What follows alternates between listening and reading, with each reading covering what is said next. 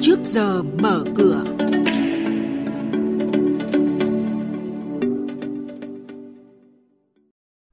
Thưa quý vị,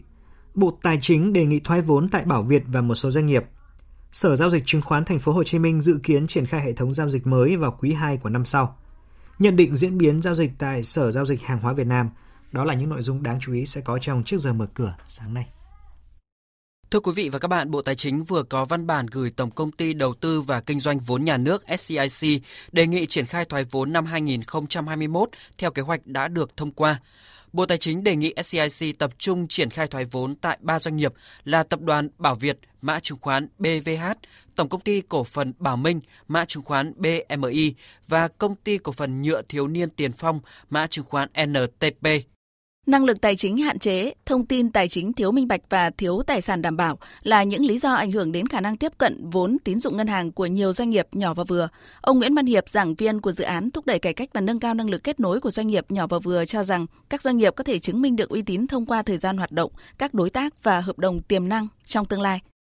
tôi thấy có một vài những cái điểm khó khăn tiếp cận ấy, chính là ở trên cái câu chuyện về tài sản này. À, nhưng chúng tôi vẫn có những cái phương án. Đương nhiên là nó sẽ có những cái điều chỉnh để đảm bảo tỷ lệ hợp lý à, trong cái việc là hỗ trợ hay là chấp nhận cái loại tài sản nào không phải là của doanh nghiệp. Và thậm chí là đôi khi có những cái là không có tài sản nhưng mà vẫn có thể làm được thông qua là hợp đồng chúng tôi gọi là hợp đồng đầu ra. Tức là nếu chúng ta có một cái hợp đồng với một đối tác mà đối tác đấy là đối tác uy tín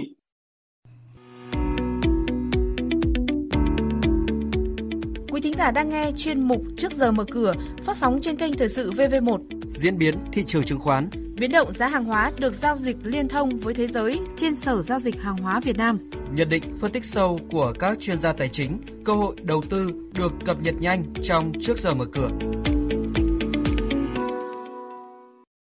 Ủy ban Chứng khoán Nhà nước đã ban hành các quyết định xử phạt hành chính ba nhà đầu tư gồm hai doanh nghiệp và một cá nhân với tổng số tiền phạt hơn 580 triệu đồng do các vi phạm thực hiện phát hành thêm cổ phiếu nhưng không đăng ký với Ủy ban Chứng khoán Nhà nước, không đăng ký giao dịch chứng khoán, công bố thông tin không đúng thời hạn theo quy định pháp luật.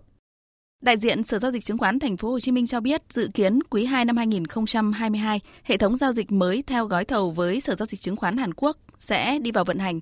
Sở giao dịch chứng khoán Thành phố Hồ Chí Minh đang kiểm thử cuối cùng hệ thống giao dịch mới theo gói thầu với Sở giao dịch chứng khoán Hàn Quốc và bước đi tiếp theo sẽ là thử nghiệm với các công ty chứng khoán. Về diễn biến trên thị trường chứng khoán, thị trường phiên hôm qua mở cửa với nhịp tăng tích cực. Tuy nhiên áp lực bán xuất hiện khi VN Index tiến sát tới ngưỡng cản 1.395 điểm. Về cuối phiên, hàng loạt cổ phiếu ngân hàng, chứng khoán, thép ghi nhận mức giảm sâu như HSG, HPG, TCB, STB, ACB, vân vân, khiến thị trường chứng khoán mất đi trụ đỡ và nhanh chóng chìm trong sắc đỏ. Với diễn biến như vậy, mở cửa thị trường chứng khoán hôm nay, VN Index bắt đầu từ 1.385,4 điểm, HNX Index khởi động ở mức 395,88 điểm. Chuyên gia chứng khoán Lê Ngọc Nam, giám đốc phân tích và tư vấn đầu tư, công ty chứng khoán Tân Việt, lưu ý nhà đầu tư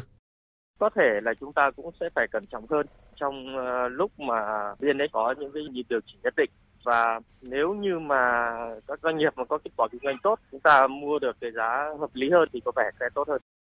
Tiếp theo là các thông tin và diễn biến mới trên thị trường hàng hóa được giao dịch liên thông với thế giới tại Sở Giao dịch Hàng hóa Việt Nam.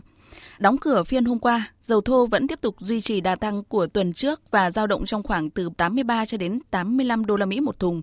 Một trong những yếu tố củng cố đà tăng của giá dầu là sự chênh lệch giữa nguồn cung hạn hẹp và nhu cầu tiêu thụ ngày một tăng lên. Tình trạng này không chỉ xảy ra ở riêng thị trường dầu mà còn cả ở thị trường năng lượng nói chung. Theo các chuyên gia, nhu cầu tiêu thụ dầu thô sẽ không suy yếu ngay cả khi giá dầu tăng mạnh, được các nhà kinh tế coi như một loại thuế gián tiếp đánh vào người tiêu dùng. Ngoài các thông tin liên quan đến cuộc khủng hoảng năng lượng thì sự trở lại của mô hình thời tiết La Nina đang trở thành một mối lo ngại mới. Hiện tượng này sẽ khiến nhu cầu sưởi ấm tại khu vực châu Á Thái Bình Dương tăng lên và đẩy mạnh nhập khẩu trong thời gian tới bất chấp đà tăng phi mã của giá dầu ở thời điểm hiện tại. Về mặt kỹ thuật, dầu WTI tiếp tục duy trì mô hình khá tích cực với tín hiệu thiên về bên mua sau khi đã vượt qua kháng cự vùng 84,5 đô la Mỹ một thùng.